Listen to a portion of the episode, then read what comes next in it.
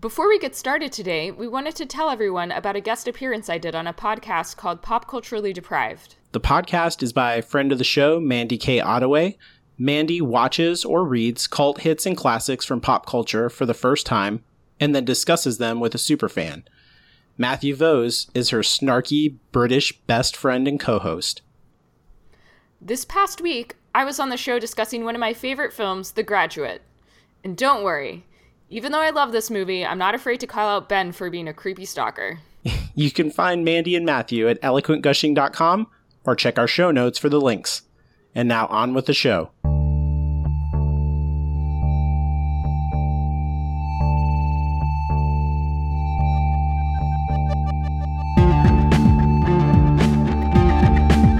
I'm Anya, aka Strangely Literal. And I'm Alan, and this is Shadows and Shamblers. Please stand as you are able for this week's reading, which comes to us from the Book of Ibis. The more abundant the blessings, the more we forget to pray. Now you may be seated. This week we watched American Gods, Episode 7 A Prayer for Mad Sweeney. So, what did you think? This episode changes everything that we know about Mad Sweeney and makes me want to rewatch the entire series from the beginning just to watch the way that he's doing everything that he's doing. Uh, Pablo Schreiber, that is. This is an amazing piece of storytelling. Emily Browning is incredible in the dual roles that she does, and I think this is the best episode of the series to date. What do you think? I totally agree. I know I keep saying this, but this is the best episode yet. I love the way they took Essie's story and gave it space to breathe and used it as a frame for the episode, as a foil for Laura, and as a vehicle to explore and complicate her relationship with Sweeney. But before we get to that, let's shine a spotlight on this week's creators. Adam Kane is this week's director. He's directed episodes of Pushing Daisies, another Bryan Fuller show, and Supergirl. Maria Melnik is a staff writer for American Gods. She wrote this episode and has previously worked on the Starz show Black Sails. Let's recap what happened this week. In the morgue of Ibis and Jacquel, Anubis excuses Ibis to write the story he is itching to tell. He writes about young Essie McGowan, who was raised on fairy stories about leprechauns. Essie is determined to have fine things and charms the son of her lord. She is betrayed by another maid and sentenced to transportation to America. On the trip, she seduces the captain and they are married. In the present, Laura releases Salim from his bargain, steals an ice cream truck, and continues with Sweeney on the journey to her resurrection. In the past, Essie is caught stealing in the marketplace by the judge who sentenced her to transportation. She is sentenced to be hanged, but meets Mad Sweeney in the adjacent cell. She uses the prison warden to become pregnant, and her sentence is again commuted to transportation. In America, she finds work on a farm and continues to honor the fairies. In the present, Laura swerves to avoid a rabbit and crashes the ice cream truck. She loses her coin and becomes just a dead body again. In the past, Essie marries a wealthy plantation owner and inherits the land after his death. She grows old and raises her children and grandchildren to honor the fairies, but they do not care. In the present, Mad Sweeney recovers his coin and makes the hard choice of giving it back to Laura. In the past, Sweeney comes for Essie and transports her to death. So I'm curious what you thought about the connection between the two stories in this episode. So we have Essie's journey and her relationship with the leprechauns and the fair folk, and then we have Laura and Sweeney in the present. So I'm curious like what connection you saw between the two and what do you think about the choice to have Emily Browning play both parts as opposed to casting a new actress? And again, like the same old woman who plays both old Essie and Essie's grandmother at the beginning. God, she's so great. I tried to look up who that is and I couldn't find it. They don't list her in the credits, which is a travesty. I can't believe that she's plays such a pivotal role in the episode. That that last scene is amazing. Yeah. I didn't know right away that it was Emily Browning. Like I couldn't tell. Uh, her performance is so sterling. Like her accent is just flawless, and uh, the makeup was great. The costumes, like everything about the like the way it was produced, was just so good. You're just completely transported uh, from one story to the other. So the fact that they casted Emily Browning in both roles made me think of the interview that you brought up a couple episodes ago, where they're talking about the prologues and how it's kind of like this loose narrative space where they can do what they want. And we're trying to like get the rules of this right. Ibis is not just so he's not taking dictation from Sweeney, but I do feel like he's kind of picking something up from Sweeney. He's somehow focused on him in the same way that Anubis knows that there are people who died in town and that they need to get the table cleared off. I feel like Ibis can sense the story of Mad Sweeney through some kind of supernatural means, and that for Sweeney himself, Essie is on his mind as he's traveling with Laura. And so the two of them are kind of married in Sweeney's mind and one person to him, and therefore they show up to Ibis as like one person, and that's how he's recording it even though there's not like direct evidence for that, I do feel like this is kind of how it works he needs to tell this story right now. And there's something urgent in Mad Sweeney himself that is kind of reaching out to Ibis in some way. Like this is all kind of buried very deeply, in my opinion, in Mad Sweeney's POV, uh, the entire episode. Yeah, I totally agree. I think when I first watched it, I was a little bit confused by the choice, but I basically ended up coming down on exactly what you said that we're seeing it through Sweeney's point of view, and he is sort of seeing echoes of Essie in Laura, and it's helping him build an affection for her that he might not have otherwise. Mm-hmm. And that goes, I think, a long way towards explaining his choice at the end to put the coin back in her and resurrect her, even though he's immediately punished for that. Um, but we will talk about that yeah. later. I think I want to focus more on Essie and Laura right now. Mm-hmm. I like that they're both quote unquote like bad people, but kind of in different ways. I mean, I guess they both steal things, or Essie steals a lot of things, and Laura has ambition to steal things, even though she didn't end up being able to get away with it. Well, she's so, so straightforward about stealing the ice cream truck. She's like, "I'm going to steal your ice cream truck," but and that's not the way that Essie does stuff. She's way sneakier. Yeah, yeah. Well, I think Laura's much more of just kind of a general asshole and not really caring mm-hmm. about how she appears to other people whereas Essie is much sweeter and I think it's interesting that by the end, Essie is longing for a sort of like simple, happy life to be content with, which is exactly what we were saying Laura could never be happy with.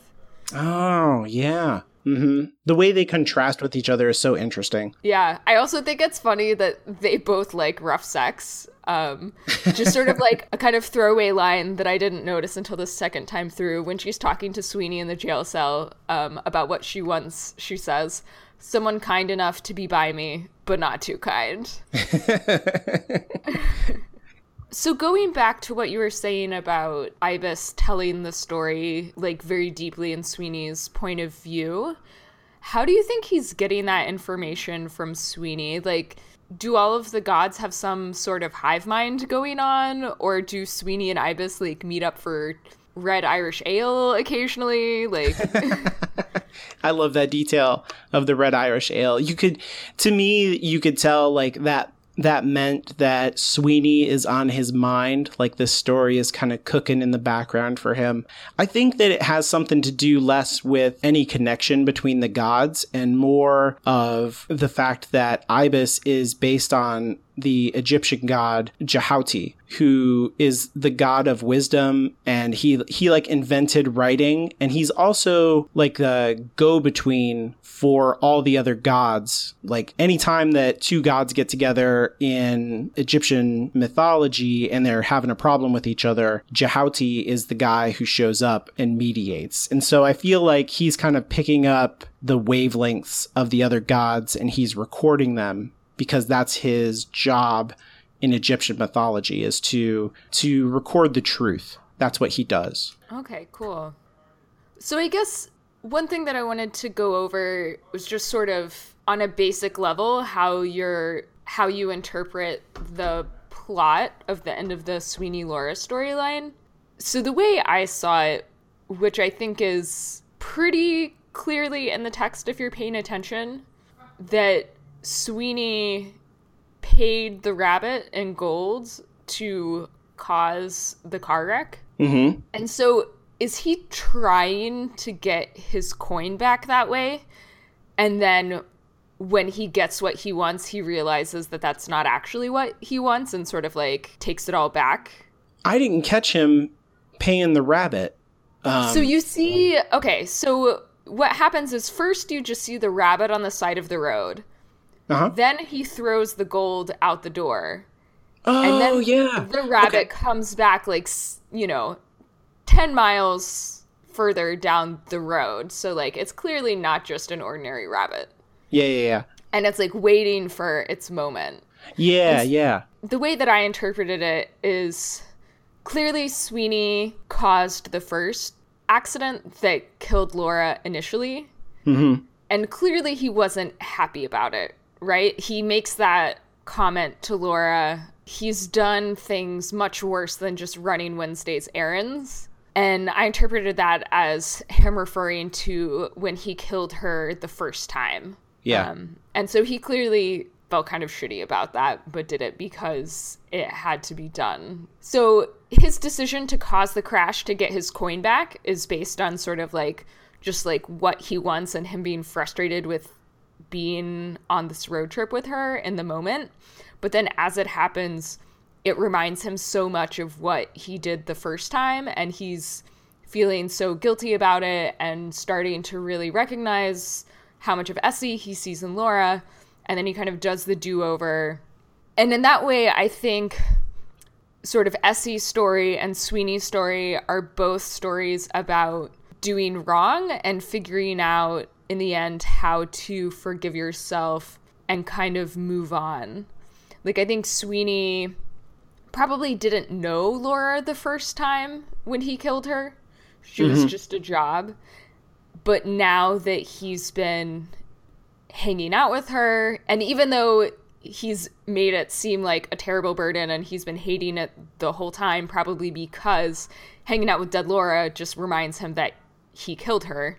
Yep. He's actually started to grow somewhat attached to her and he can't kill her the second time. He has to like finally come to terms with the fact that like yes, he did it, but by changing his mind the second time and giving her the coin back and finishing the mission to get her resurrected, he's kind of forgiven himself and is now able to like move on with his role in the plot of the story. Yeah, yeah, that's I think that's a really good description of his motivation and kind of his arc really from the beginning of the series up until this point. Like after he reads that newspaper and he realizes that Shadow was married to the girl that he killed like the way that he treats Shadow, he's so hostile to him because he wants to keep him emotionally at arm's length. You know what I mean? Like, because it reminds him of this guilt. And that's why he's so aggressive with him and why he's like, please beat me up.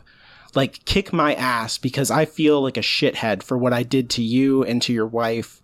Like, I want to be punished for what happened. Oh my God. I wasn't even making that connection to the first episode, but you're totally right. It changes everything this episode i think like Yeah. as far as sweeney goes. But uh, but we gotta like stay focused because this like ah, god it's so good. In in terms of essie and laura with sweeney there's all kinds of inversions here that i really appreciate. So the coin he puts it back in her chest and she comes back to life. And that is immediately contrasted with him coming to essie as an old woman and you know, saying, Take my hand and we're going to go on this journey of death together. And so he kills Essie, but it's not like a malicious murdering the way that he did to Laura the first time.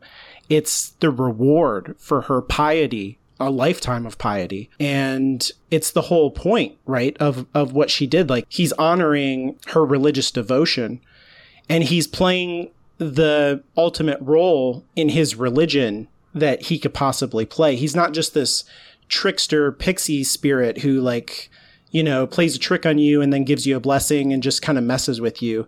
He, it's this very graceful, wonderful movement into the afterlife, and it's merciful. It's and it's the same thing with Laura.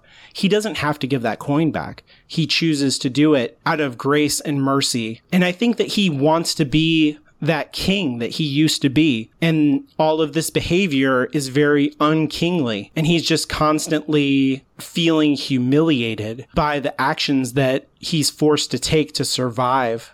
I even feel like killing Laura and getting the coin back, like, yes, that's good for him. But it's also possible that Wednesday knows that she has the coin and has dispatched Sweeney to get rid of Laura because she's not a part of his plan. Because the Raven shows up and is like squawking at him and he's like, Yeah, yeah, I'm taking care of it. Ooh, yeah, I like that. So he's got to kill her again for Wednesday and it just galls him. You know, like he, he's like, no more. Like, why am I not my own man? Why am I not the king that I once was? And this is an action that he can take to recover some of his dignity, but at the same time, like, it's a huge sacrifice on his part, right? Like, this is everything that he wants is that coin. Without the coin, he can't live either. Like, they, they both need it. Yeah. Yeah, and I I'm just thinking about this now too. The new perspective that Sweeney taking Essie off to her death adds to our conversation in episode three about Anubis and Mrs. Fadil and Anubis and Laura, and sort of like what determines which god is the one that shepherds you to your death. Yeah, because she was completely faithful to him, and and then he's the one who takes her to the afterlife. So it's not Anubis who does this for everybody, right? It it does have something to do with your personal faith. Mm-hmm. And then you were also right. We should point this out about the possible conspiracy around her death, right? Like this conclusively proves it. It's not just the ravens flying. Like he shows up and talks to the ravens. Like this is clearly a plan that Wednesday is behind. Like you Yeah. said, to yeah, to get rid of Laura so that Shadow has nothing to live for and can be co-opted. This is pretty important, you know, in terms of understanding the plot of the entire series up to this point. Even though Wednesday's not in this episode, I feel like his his hand is heavy on the plot. Yeah. So throughout Essie's story, she has a lot of sexual partners. And what do you think about the way that the show used sex in Essie's story? I love the way that the show treats sex in Essie's story. A lot of times they focus on her face in the sex scenes, and so you can really see how she's feeling about the sex, and it's so different every single time. You know, mm-hmm. I think it would be really easy to tell this story in a way where here's a woman and she's using sex to manipulate men around her and get her way. And in a very like one-dimensional manipulative way. And I think that's the way that a lot of these stories have kind of traditionally been told. And I think this episode is kind of like taking that stereotype and and deconstructing it a little bit by making it so clear in every situation like what her motivations are going in and what she's actually getting out of it. So the first time we see her have sex with the young nobleman in her household, um, I think she's genuinely smitten by him. Like, she's not just using him as a way to increase her standing in society. It's not just about ambition. Like, sure, the fact that he's a nobleman and maybe forbidden on some level, like that makes it a little bit sexier for her, but that's not really what it's about. I think when they're making eyes at each other as she's telling stories, it shows that there's like genuine attraction and admiration between the two of them. And again, when she's with the captain, like, sure, she seduces him to try and get out of her transportation, but she is, like, really enthusiastically enjoying the sex that they're having. And like, sure, maybe she doesn't feel a strong connection to him, but the sex itself, I feel like, is just so joyous and fun in a way where it's like she's not faking all of that. Yeah. She's uh, genuinely happy when she's with the captain. Yeah. She's smiling constantly. And she's really pleased when she gets the necklace from the young nobleman. Yeah. And not just because it's valuable, but because it is a symbol of his love. Right. And that's and she's so clearly hurt when he denies that he gave it to her. It's not just about like, oh shit, I'm in trouble. It's like, oh, you like you stabbed me in the back. A really unkind, unloving way. Like she had feelings for him. Yeah. And uh, you can tell, yeah. I'm curious what you thought about the line that Ibis said. It was first time for neither, a fact that neither felt worthy of mention, for this sensation was new to both. Is that basically saying that neither of them were virgins, but this was the first time that they had been like really in love? Yeah, that's how I took it. That yeah, and who knows like what the circumstances of those first sexual encounters, but this was something that they both wanted for the first time, I guess. I know that that line is directly out of the book from this uh, coming to America story. okay. Uh, so, you know, like sometimes they'll take stuff out of the book and then it, it will sit awkwardly with whatever's happening. It was confusing. You're like, what? What do you mean exactly, Ibis? Yeah. But, but they do like the way that they're kind of pulling at each other's clothes. It doesn't seem like either one is uh, holding anything back. And then what I really like about that scene is that you get them on the floor spooning afterwards, and she's kind of like, "Oh, you're gonna, you're gonna forget me." and meet some society lady and he's like no no and there's like a tenderness but there's also this kind of manipulation and it's exactly what you're saying that those things are kind of inextricably braided throughout the entire story where it's never just love and it's never just manipulation. It's Ex- it's always tied together. Except I feel like in the case of the prison warden, it clearly is just manipulation. Because again, her oh, face yeah. in that moment, she is like, "This is the worst fucking fuck I've ever had." yeah, um, yeah, and then the plantation owner in Virginia yeah, it's really interesting in the scene where he tries to kiss her and she's like, "No, no, how like dare you take advantage of me like this, a poor maiden, uh, or a poor transportee girl." Mm-hmm. You know, like in a sense, it is manipulative because she says that knowing how he's going to respond to it. He wasn't necessarily going to marry her, but if she makes him choose between not having her and marry her, he's going to choose the latter. Right. So in that sense it kind of is manipulative, but it actually turns into like the most functional, meaningful relationship that she has in her life. Yeah, and she's so sad when he dies. Like she's standing there. I, I love the way that Emily Browning plays it, where she's kind of staring at that grave and she seems kind of disbelieving with her own grief. Like, how did this happen to me? Like, you know, I have everything that I want, but now I feel sad that I lost this man. Yeah, it's it, and it's the one that gives her her children and grandchildren and her place in America. It gives her like everything that she said she wanted when she was in the prison with Sweeney, there there is a cost to it with that genuine affection between them. Yeah, I just I love the way that the episode paints a really complicated picture of love and sex and shows that there's like huge spectrum in which sexual and romantic relationships can kind of exist and that none of them are ever just one thing and that's all really hard to define. And, and then in laura's story we get uh, salim praying and they're talking about uh, I love God. And she asks him, like, do you love God or are you in love with God? And she's clearly kind of talking about the jinn there. Like, she knows exactly what he's praying for and about. And I think the jinn is probably the subject of his prayers.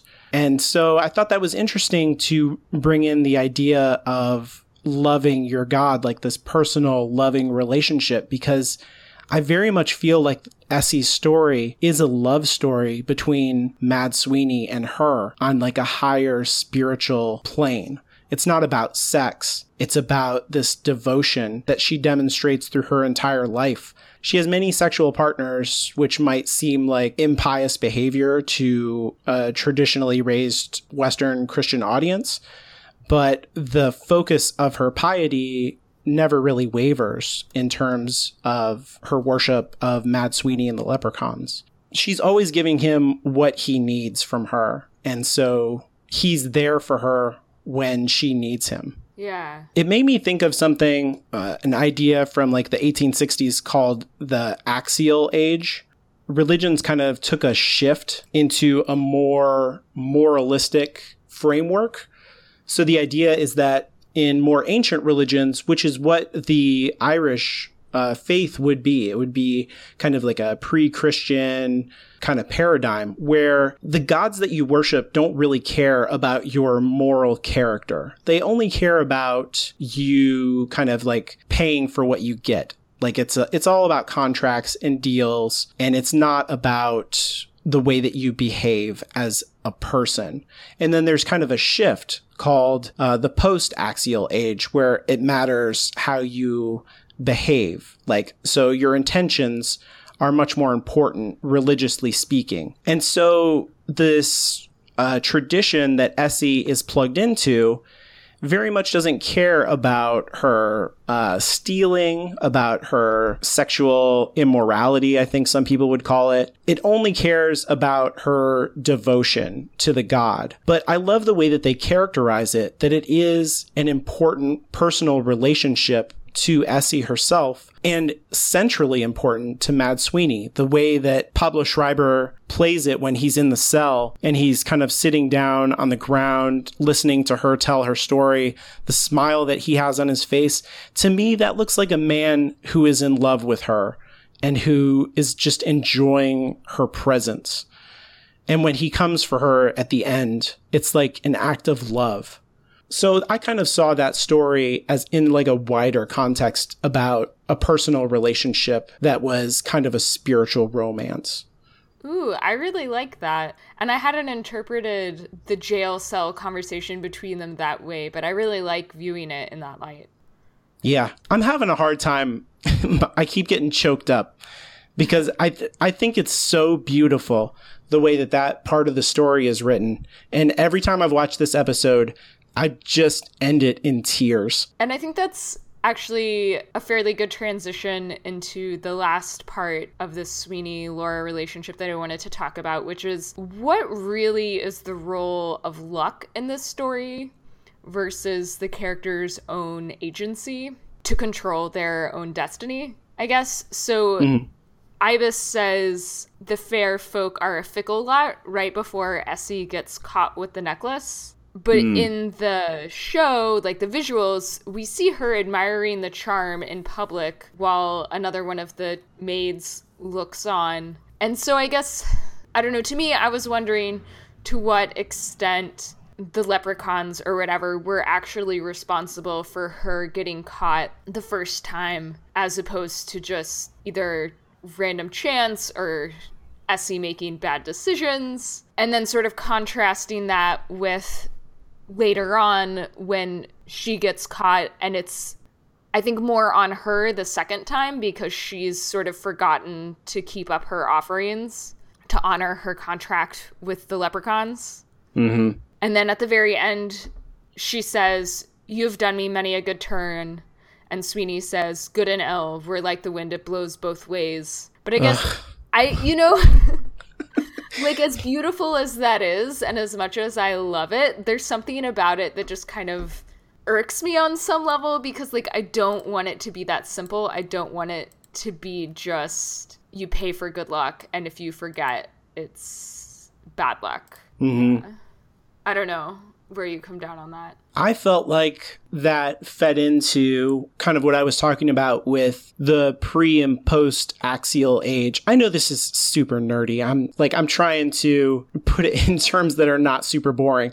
So, like, in the pre axial age, which is what Sweeney originates from, there's no kind of moral compass for the gods either. So you might, you know, pray for your to have a good harvest and then they fulfill that part of the arrangement like you have like a really good harvest of wheat but right before you go to harvest it a hailstorm comes and kills all of it because the gods are fickle and they just felt like doing that and you have to deal with their capri. And it has nothing to do with the fact that like you were in some way a bad person. It just might be that they feel like pissing in your kool-aid today that's just how it goes. And so that's kind of what the leprechauns are. They're mischievous. Sometimes they help you, sometimes they don't. And you just kind of know that going into it. I felt like when she says to him, You've done me many a good turn, that's her saying thank you for not for not doing the bad things that I know that you could do. One for not fucking up her story too much in the end, right? Because she had a lot of ups and downs, a lot of drama. But, like, in the end, she had a good life. And her final situation in Virginia ended up being what she said she wanted, just sort of like content in a very simple way. Mm-hmm. And it's exactly um, what you're talking about with agency, too, right? Like, when she's in prison, she talks about America and uh, she says that when you go there, anyone can be anyone that they want to. She says that she met a Susan, and she's clearly not a Susan. Like, that's not the name she was born to, but she gets to decide who she is. And that's what she wants. She wants agency more than anything. And I think that that's Sweeney's story too, right? Yeah, I guess so. Maybe w- what I'm coming down on is that I like the role of luck in Essie's story and I like the resonance between Essie's story and Laura's story. Mm-hmm. But then I feel like I want Laura herself to have more agency and control in the present.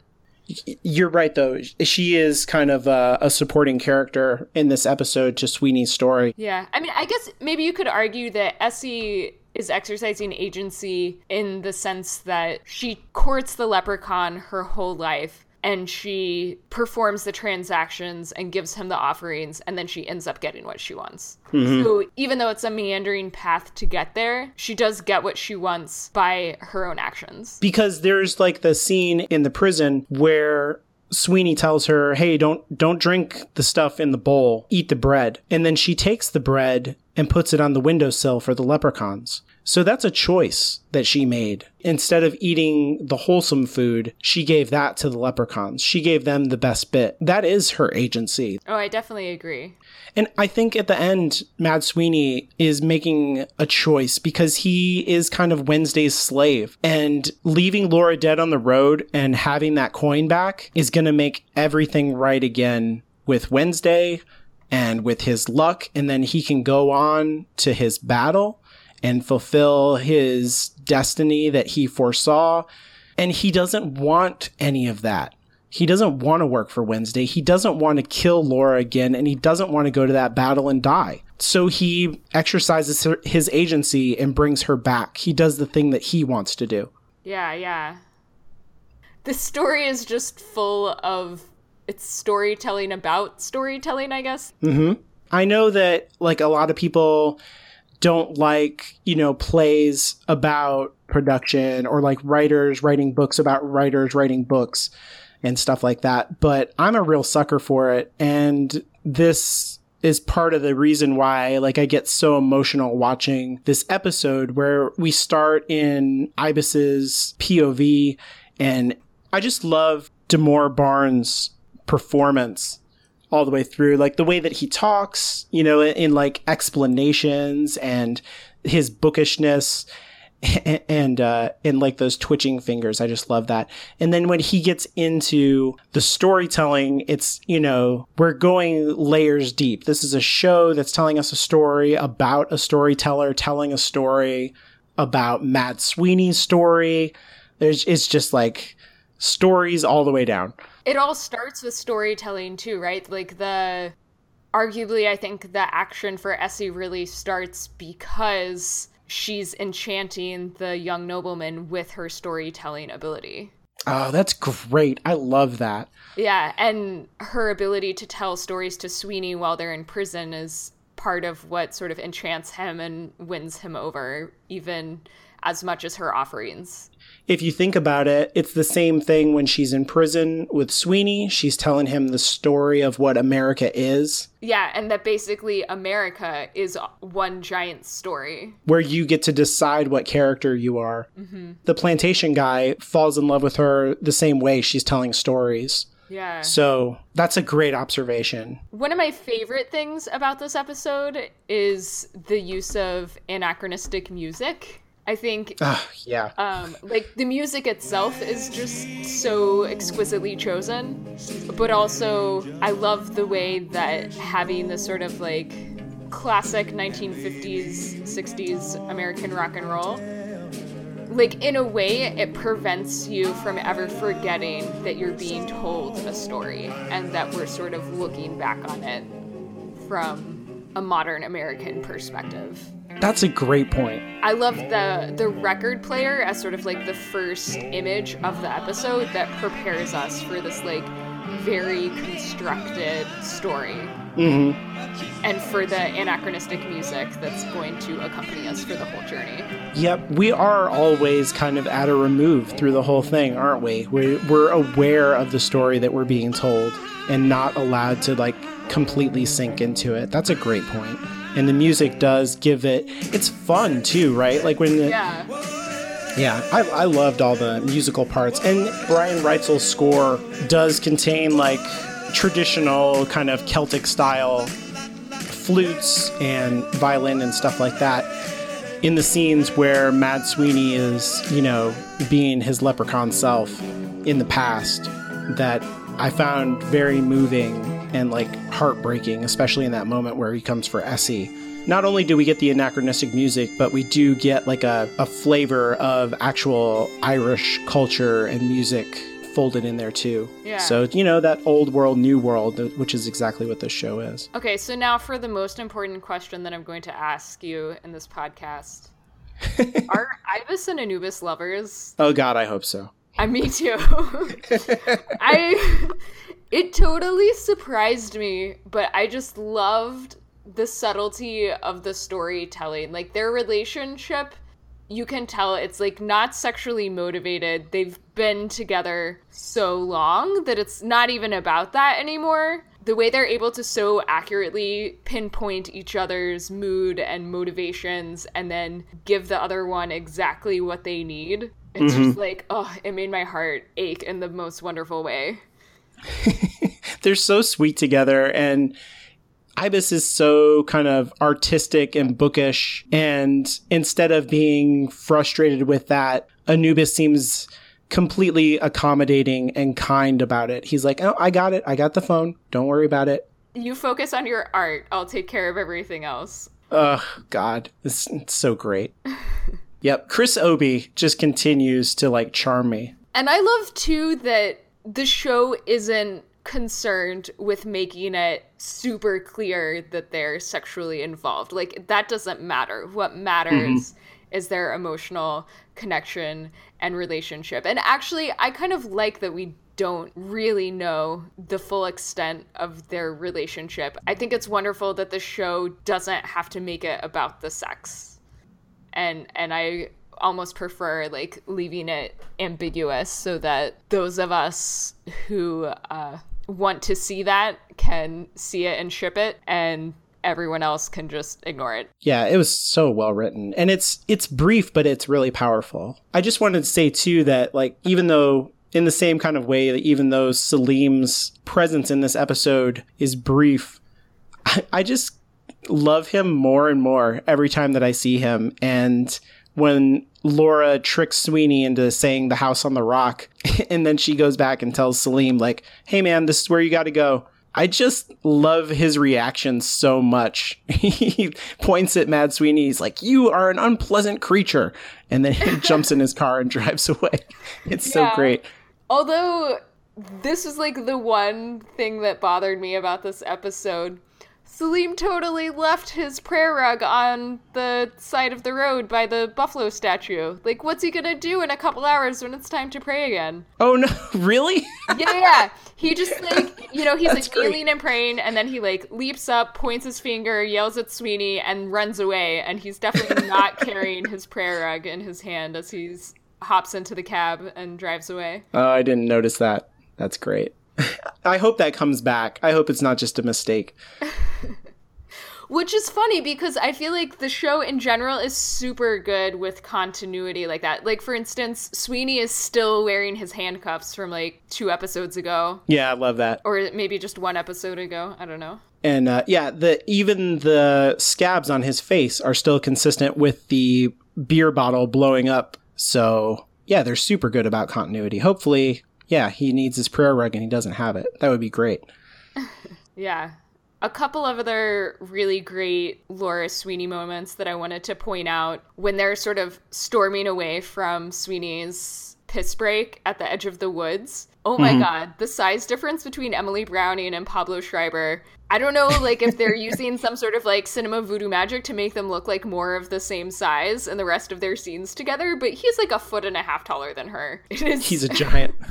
kind of amazing. And then I loved their interaction with the ice cream truck driver who asked Laura to punch him instead of Sweeney, and Sweeney's like, no, no, no, you want me to do it.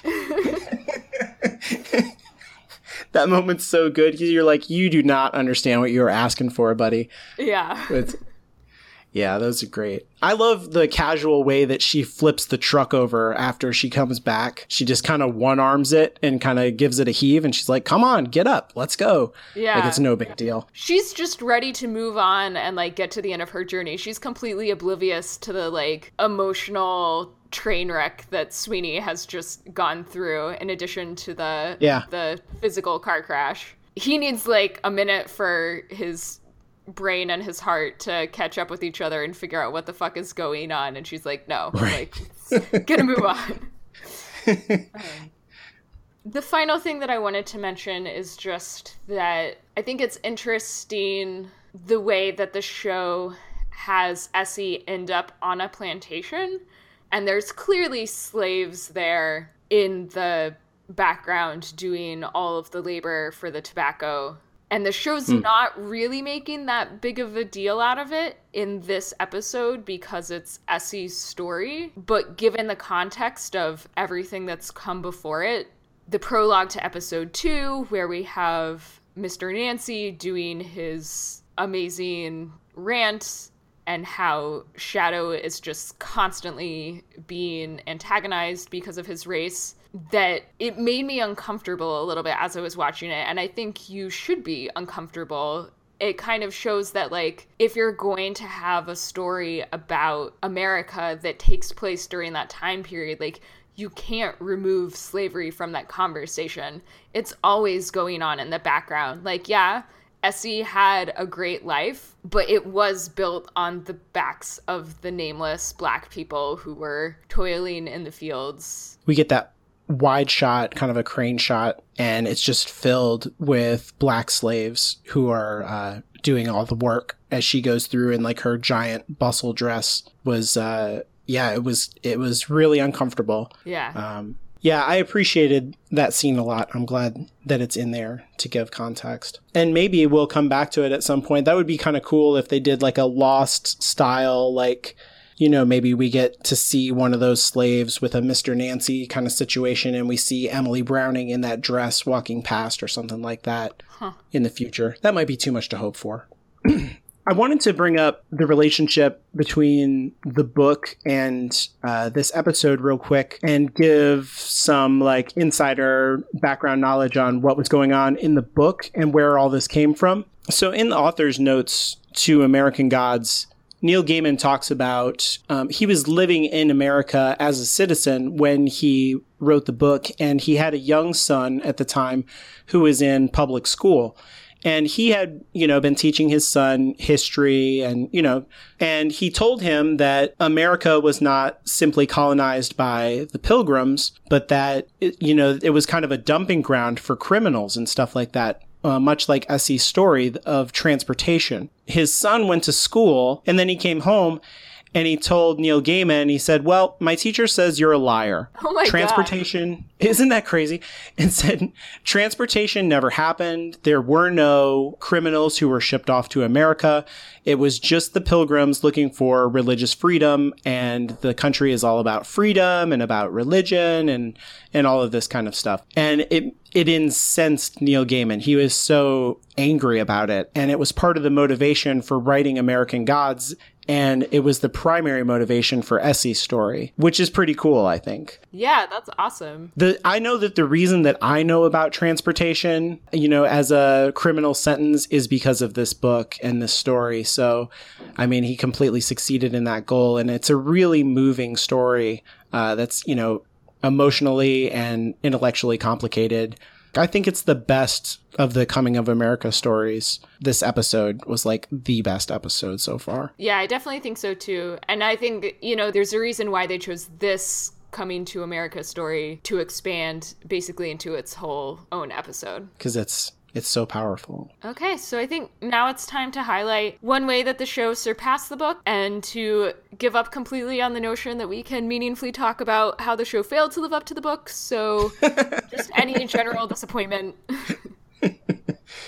uh, I'm really disappointed that this episode is not four or five hours longer because it's so fantastic and wonderful. I am sad going forward that Salim is not on the road trip because I just love that guy and he was getting better and better. But I'm glad that he wasn't there for the car crash. I feel like Salim would not have walked out of that one. Oh, yeah, definitely not. For me, I'm just disappointed that Salim left his prayer rug at the buffalo statue. I think, like, he's gonna be really sad when the next time he tries to pray and the rocks are digging into his knees. Poor Salim. So, uh, what was your biggest improvement? Uh, I just really appreciate the balance that was struck in this story by the writers and how, at least in my opinion, they seem to understand how ancient pagan, quote unquote, faiths worked.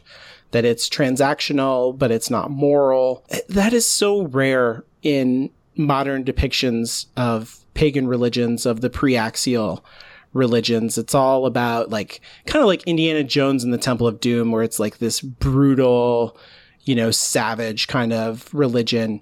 That's usually how it's depicted, or like amoral or just arbitrary.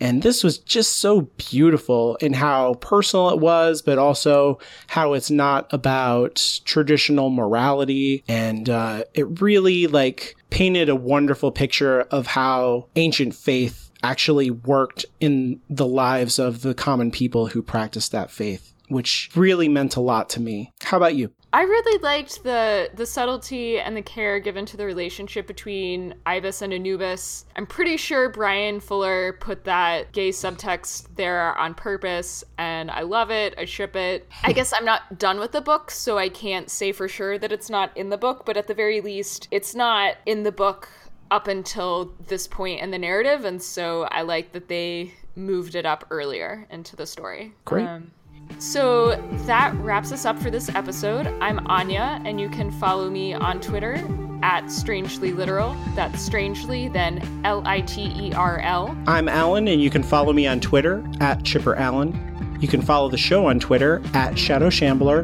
and visit our website at shadowsandshamblers.com for news and episode reviews. If you'd like to leave us feedback, if you want to tell us whether you love God or are in love with God, you can visit shadowsandshamblers.com slash contact or send an email to contact at hallowedgroundmedia.com. Join us next week for episode 8, Come to Jesus, which is the last episode of season 1. and join us on Sunday night for the live tweet using the hashtag Shamblers. Don't forget to rate and review the show on iTunes. It's the best way for us to find new listeners, and the more listeners we have, the more we can get fabulous guests to interview, like episode 3 editor Amy Duddleston. Because we looked into the fire and we saw our death, and we put on our boots and flew. We owe a battle.